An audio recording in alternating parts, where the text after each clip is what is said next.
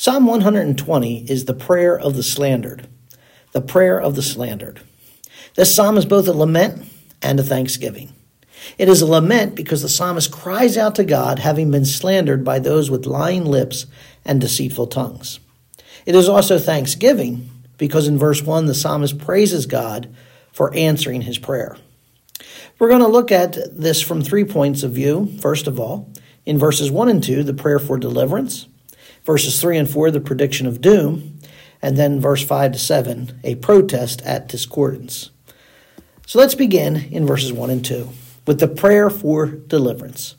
In my trouble, I cried to the Lord, and he answered me. Deliver my soul, O Lord, from lying lips, from a deceitful tongue. Now we have the context established in verse 1. The psalmist is in trouble. He is in distress. And the distress, the crisis that he's facing, relates to those who are deceptive. Perhaps they, they, have uh, lied about him. Perhaps we, we pick that up from the idea of the lying lips and the deceitful tongue. Perhaps it's the idea of hypocrisy. They've, they've behaved one way uh, to them, but another way behind their back, whatever it may be. Uh, the condition is it has caused him trouble. It has caused him distress. And so he cries out to the Lord. And when, when God's people cry out, his, their prayers do not go unanswered. And he heard me.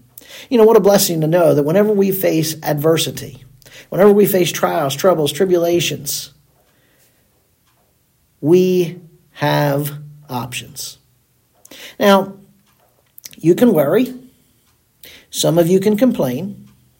Some of you might try to manipulate the situation. But the other option that we all have is to pray. And that's the option we need to choose. And that's what the psalmist did. The psalmist didn't complain, he didn't worry, he didn't try to manipulate the situation, he prayed. And, you know, we often wonder how come we're going through this trial, this trouble? Why do I face this distress in my life? Well, simply to drive us to God, to put us on our knees. Now look at the content of his prayer. Deliver my soul, O Lord, from lying lips and deceitful tongues. Now, deliver here is the the word pictures uh, the removal of prey from the mouth of an animal. Okay, so you know you picture this uh, lion going out and uh, uh, attacking a, a, rabbit and it's carrying the rabbit in its mouth. Well, the idea of deliverance is the rabbit is removed from the mouth of the lion.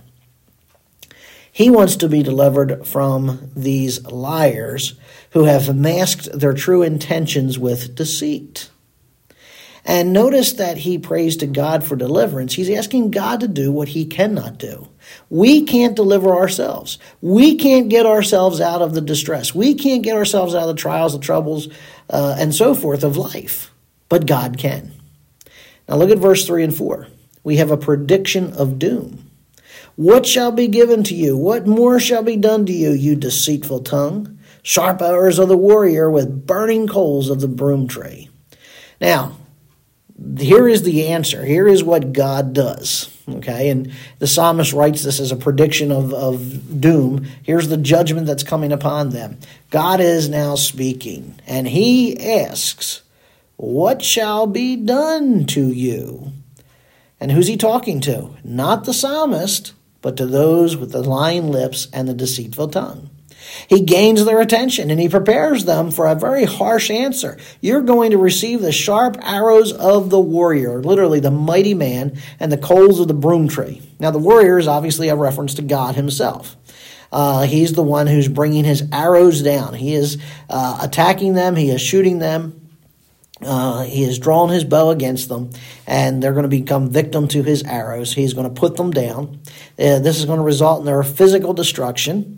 Uh, now, he will be burned with fiery coals of the broom tree. A broom tree is a 12 foot tree, and the wood of this tree uh, is excellent for fuel and, uh, and coal. So uh, basically, the idea of uh, God is going to send down fire.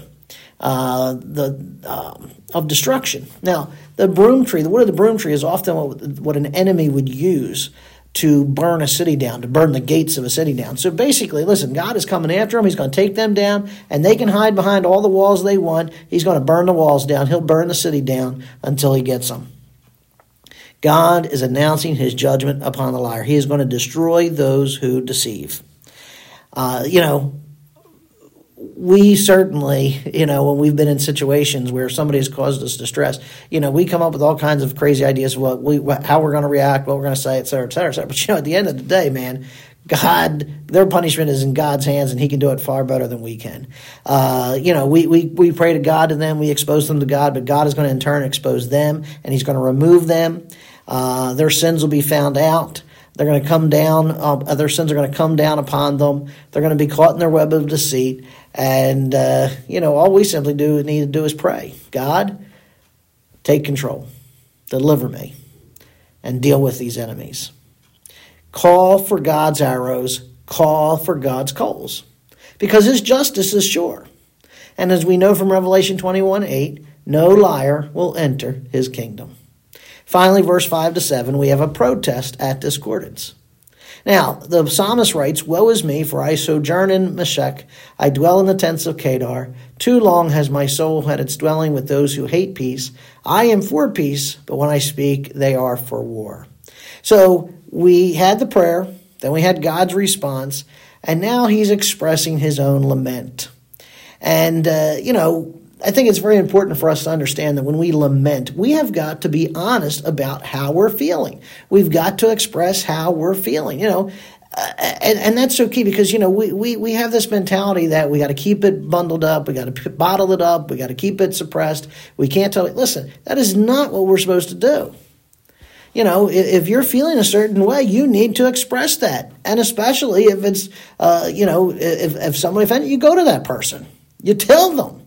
You don't bottle up, you don't ignore it, you don't brush it under the carpet. And uh, that's what the psalmist is doing here. Uh, he's being honest with his feelings. He's expressing them. He, uh, we, we find the circumstance in which uh, he's in. He's exiled from his home. So whatever these guys have done, uh, these liars, these deceitful tongues, uh, they, they, it's caused the psalmist to be exiled. he's sojourning in Meshech and the tents of Kedar. Now, to get the idea of, of this exile, Meshech is all the way in the north near the Black Sea, and Kedar is in the Arabian desert. You know, the idea is he is completely separated from God's land, from God's people. He is wandering up and down and all around. And uh, he's basically, as he says here in verse 6, uh, he, he, has spent too long dwelling with those who hate peace. You know, he's, he's not with God's people. Now he's outside with the enemies of God's people. And all these people want to do is fight. All they, they're, they're constantly pick and fight, pick and fight, making war. You know, there's never any peace with these people. And so uh, he says, Yes, I've spent too long. And there's a concern there. Listen, when you spend too much time in a corrupted environment, it's going to corrupt you. If you spend time with negative people, you're going to become negative. Uh, you know, you spend time with liars, you're going to become a liar. You spend time with cheats, you're going to become a cheat. That's the point, okay? But the psalmist has not capitulated, and he doesn't want to. So that's why part of why he wants to be rescued. He hasn't capitulated to those around him. He says, I'm a man of peace. They're speaking for war.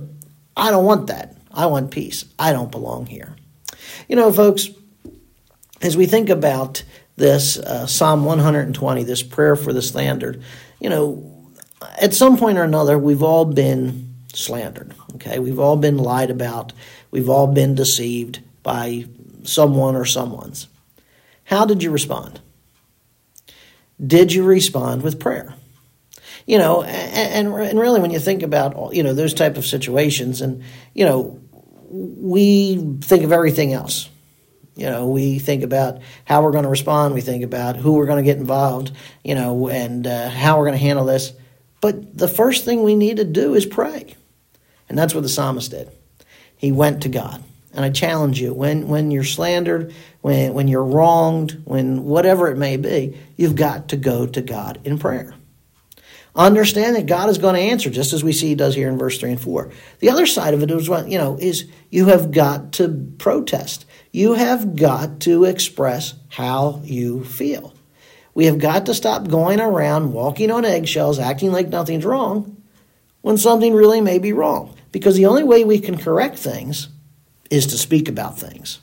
It may not be easy, it, it, it it's going to be hard, but it's the only way in which things get resolved and in which healing can occur. So, Psalm 120 pray for deliverance. At the end of the day, whatever you're facing, the first, you know, you have many options on the table. Don't worry, don't complain, don't seek to manipulate, but rather pray.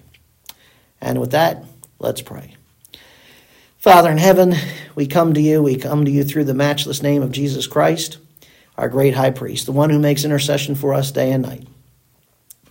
And Lord, we praise you that you are a prayer hearing and answering God. Lord, you neither slumber nor sleep, and you're always ready and prepared to answer. You're never caught off guard. And uh, Father, we praise you because even before the prayer is leaving our lips, you're already answering. Now, the answer may not come the way we want it, or in the way in which we want it, or the time and frame in which we want it, but it's coming. So, Lord, help us to wait. Teach us to, to be patient and to endure. But nonetheless, Father, we can pray. Father, I ask that you'd forgive us for those times we seek to worry or to complain or to manipulate a situation. And that, Father, we would, uh, we would be quick to go to you in prayer.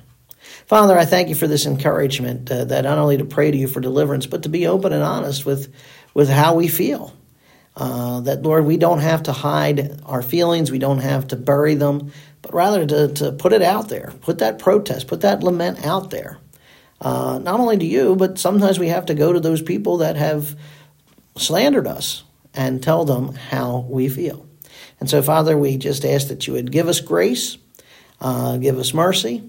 I prayed, Lord, that uh, you know everything that comes from our lips would be graceful and it would be peaceful, and that Lord, we would uh, seek to edify and build up one another for your honor and your glory.